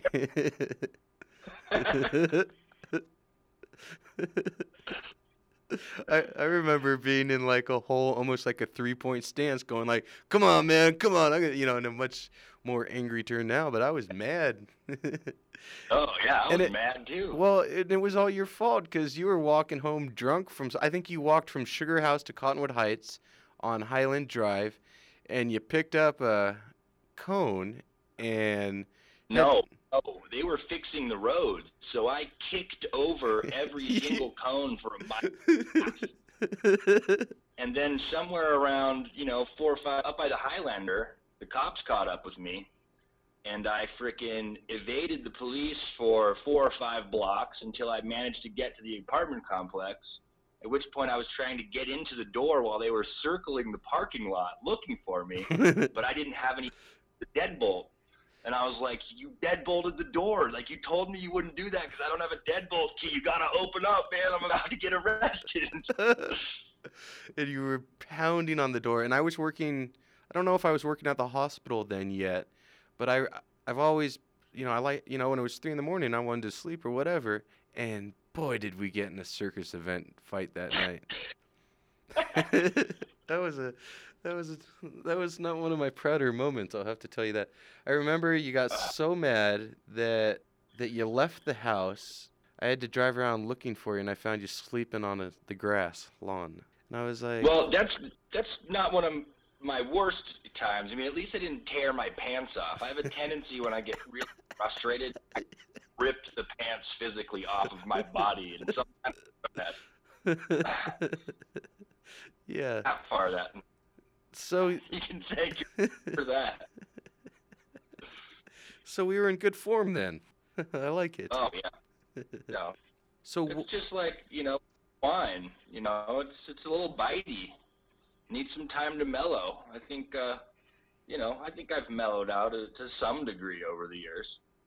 I, I there's probably a few who could argue that that's not the case, and I might even argue that too at certain times. well, their opinions won't be expressed here, sir, on OU Radio. KUte Internet Radio is who we're broadcasting through, and we're truly appreciative of Mr. Will Hatton and the University of Utah.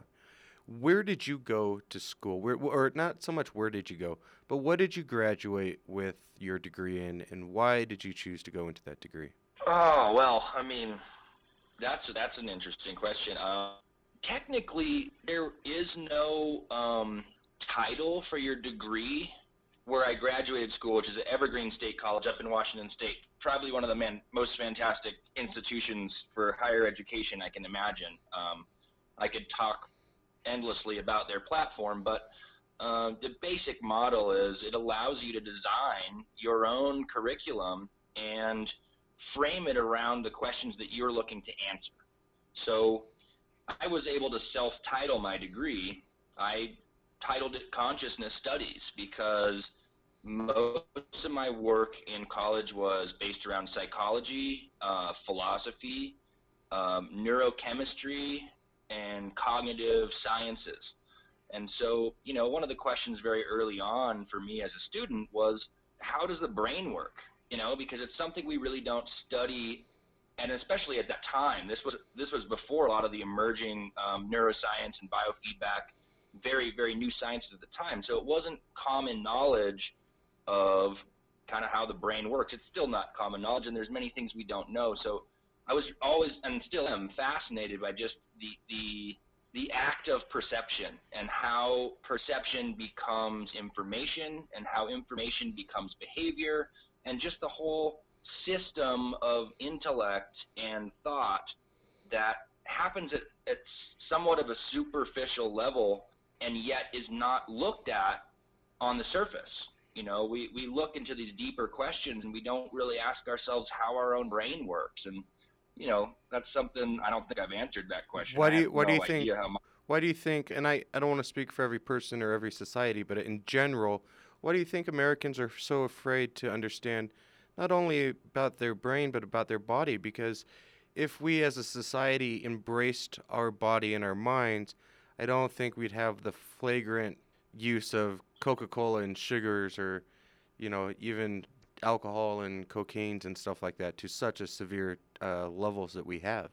I think you know this leads to a question that I've asked a lot, and I think it's it's called the burden of individuality in my mind. Individuality at its core seems to me to lead to that one has control over themselves, and I think as Americans, one of the things we're the most afraid of is that we are in control of ourselves, because if we take control of ourselves, then we can no longer have anyone else to blame. There's no one to point the finger at. And as a culture, our modality is to find a reason why something is wrong, but that reason needs to lie externally. As soon as that reason lies internally, well, then we become the problem, and then we become responsible for the lives that we're living.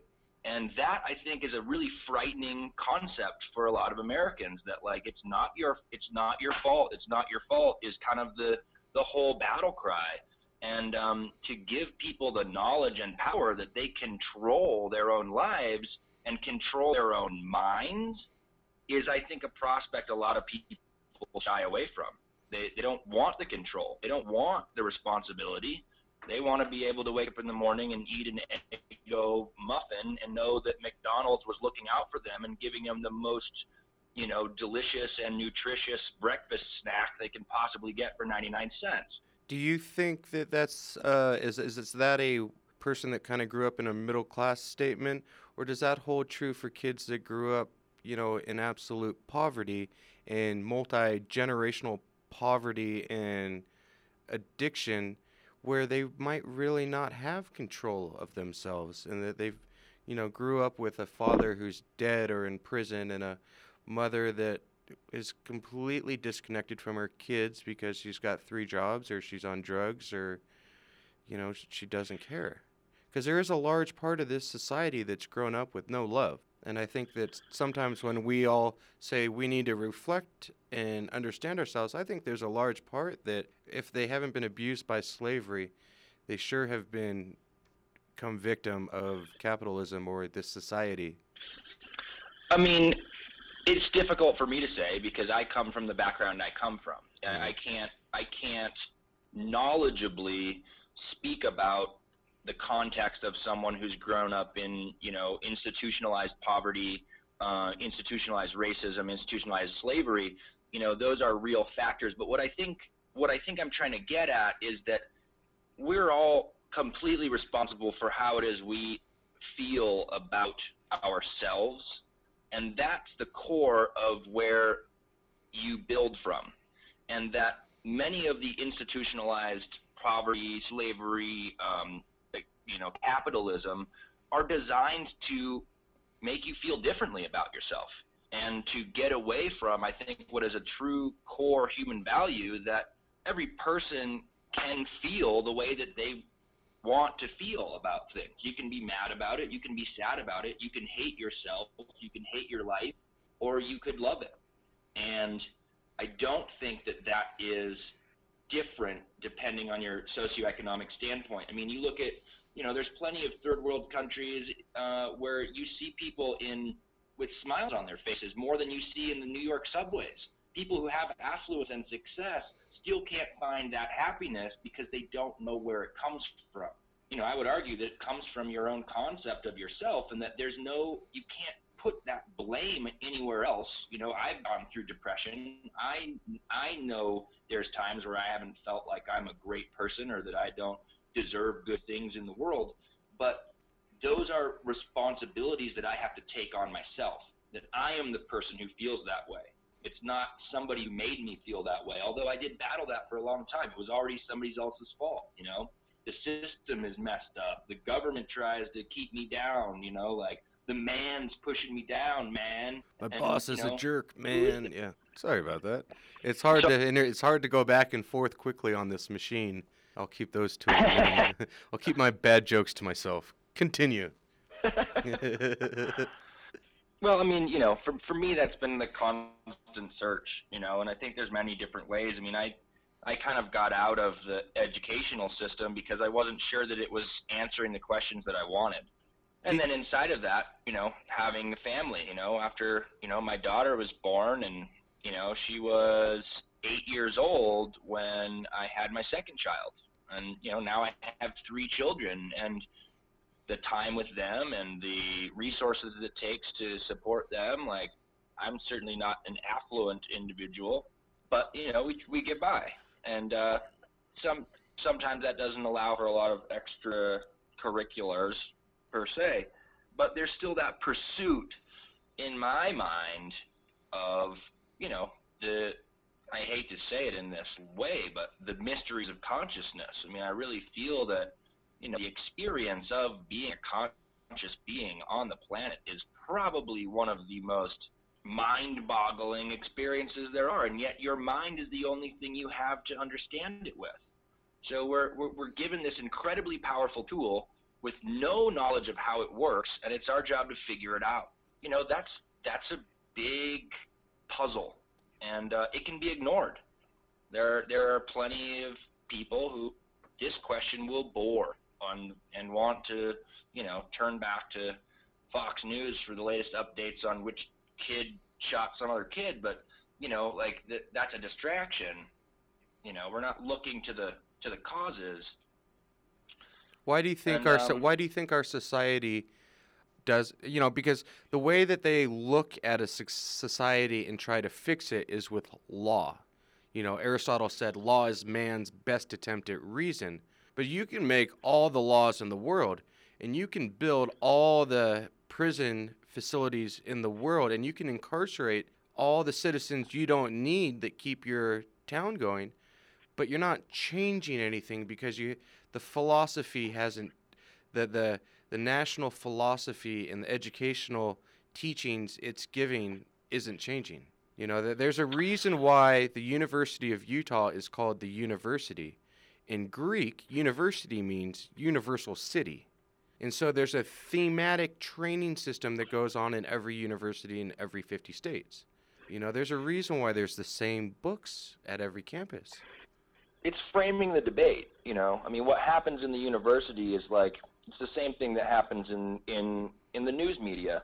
I mean, you frame the debate by creating the outside edges of the box, and once the outside edges are defined, anything inside of it is free, and it feels universal. You know, you're we have freedom of speech in this country. We can talk about anything we want. You know, we can we can explore any ideas we want, right up until the point that they step outside. You know, like this Snowden guy, you know?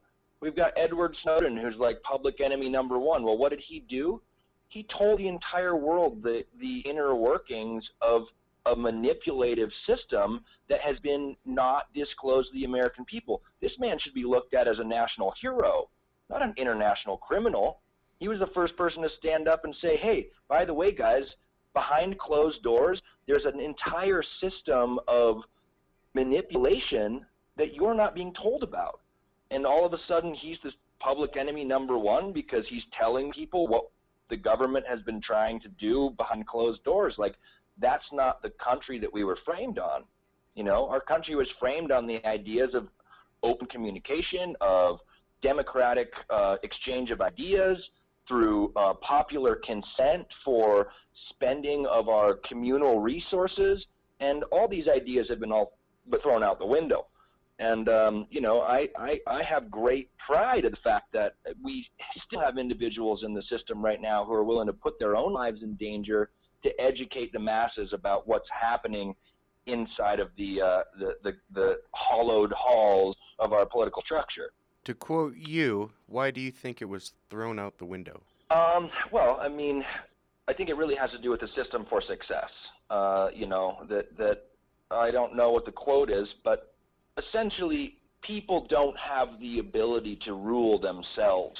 Is what the popular consent is. If people were given the power to divine their own destiny, they'd probably screw it up. So, you know, in steps. Hey, hey guys, like you probably shouldn't drive 75 miles an hour on a city street. Well, that's probably true for a lot of people. Uh, but you know, if there, if I'm driving down the highway and there's nobody on the road for 15 miles, and I haven't seen a car in 20 minutes, and I decide to do 120, what what's what laws am I breaking? I mean, what what am I really doing wrong? Other than oh, well, there's a posted speed limit. You know, like you can't step outside of this realm because you don't have enough control of yourself to be able to do it. Turns out I can drive a car at 120 miles an hour just fine, and nobody died, and I didn't crash, and no one was killed, and um, you know maybe that's an ignorant argument for what's okay, but I think that there's there's a there's a semblance of there's an assumption by government that people don't have the intelligence to accurately judge what's wrong and what's right, and um, I think that's a that's a flawed concept. It really is. I, I'm not sure. I don't disagree with you on a lot of those aspects. But I, I would say to you that the politician or the highway patrolman or what you would call a reasonable law-minding citizen would say, well, if you're going 110 on a 70 mile an hour road, there is a designated reason why it's 70 miles an hour, and for you to go to 100 miles an hour only creates more of a real life idea that there could be a tragic accident which the government then has to invest money in utility to fix and clean up let alone the other financial burdens and pressures that will fall apart onto your family, right? And you know, there's a trickle down effect Oh, when cer- a young person dies. Certainly. I mean, certainly. I mean, uh, I recognize that. I mean, I was trying to more use a metaphor, and Sure. you know, but yes, there's many intricacies to the effect of one's life on the lives of the people around them. And you know, I think one of the best definitions for freedom is, you know, your freedom stops at the point that it impedes someone else's freedom. If your if your expression of freedom is impeding somebody else's ability to have their own freedom, well, then you have crossed that imaginary line. In lieu of us being able to experiment and understand where that line is, politics and law steps in to say, well, we've already figured it out.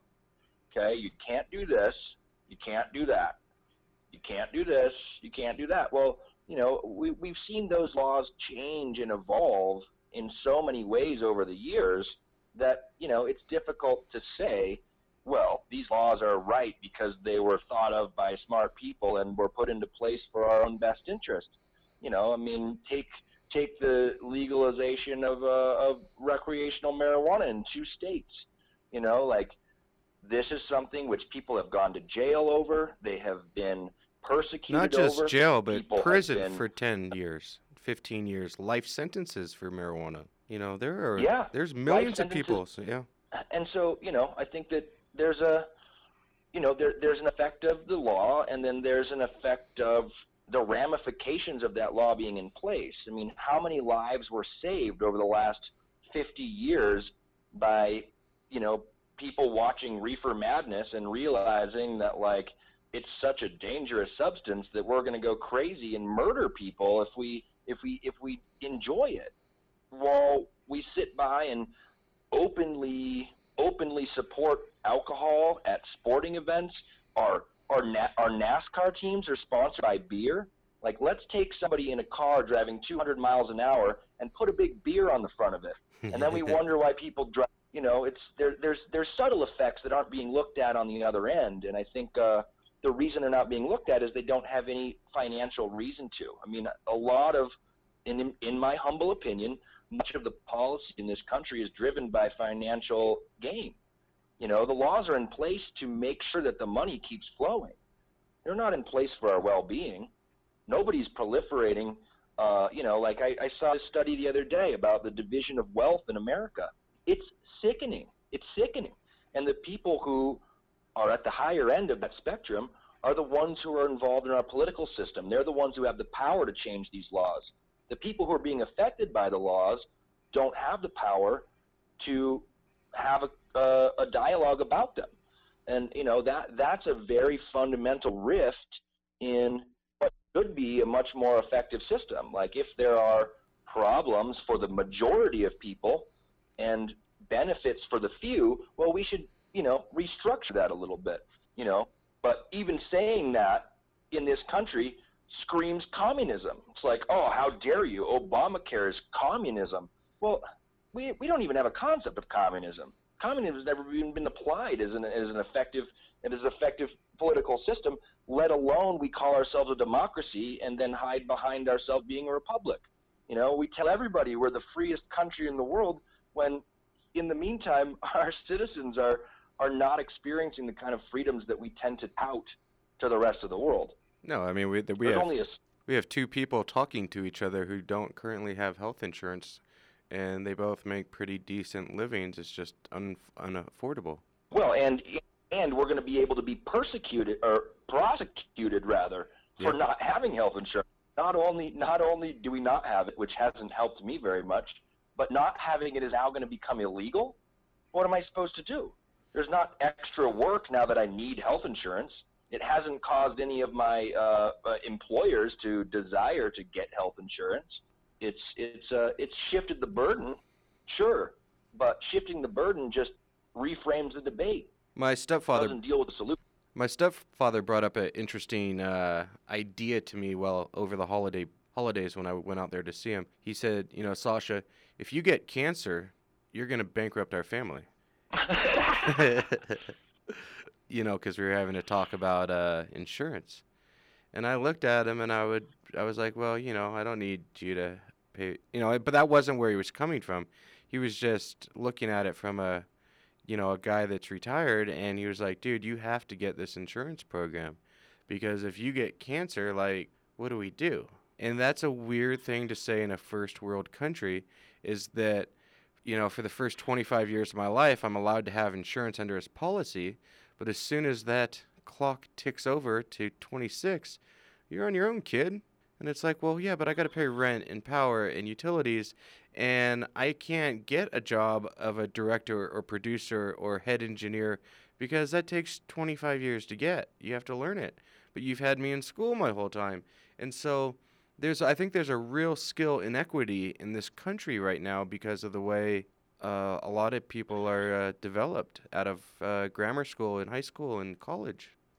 Yeah, there was that um controversial article by I don't know the guy that does the show Dirty Jobs or whatever. Sure. Um, Mike Rowe. you know about education versus versus labor, and you know the, the type of skills required to do quality work are equally as difficult to ascertain as what we teach in our. So you know there, this is this is some country stuff. I mean, one of the reasons we're sending so much of our manufacturing jobs overseas is not just because the labor's cheaper. It's because the labor's cheaper and the work's better. Well, not And, only you that, know, but the, a- the pollution stays over there, and the high manufacturing of injuries and you know the destruction of human joints stays over there and isn't reflected in the media. Uh, if you go back and look in old um, books and there's documentaries and there's studies about about the amount of environment industrial accidents that occurred and the amount of death that occurred for men in the workforces in the you know 50s 60s early 70s you know that they say that's another reason why it was shipped overseas Yeah, but it's just it's just turning you know it's turning a blind eye. It's like, and I think that I think that you know where we should be reaching to, especially as what we call ourselves the the pillar of of uh, the beacon of hope. We can't be looking and piling our garbage in somebody else's house. Like we have the resources to end hunger and poverty in this country overnight.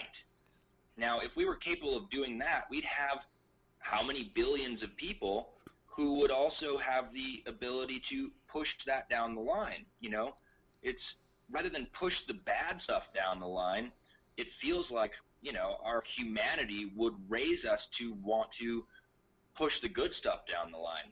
You know, bring people. Why would people have to live in a third world country? Because it, we require it.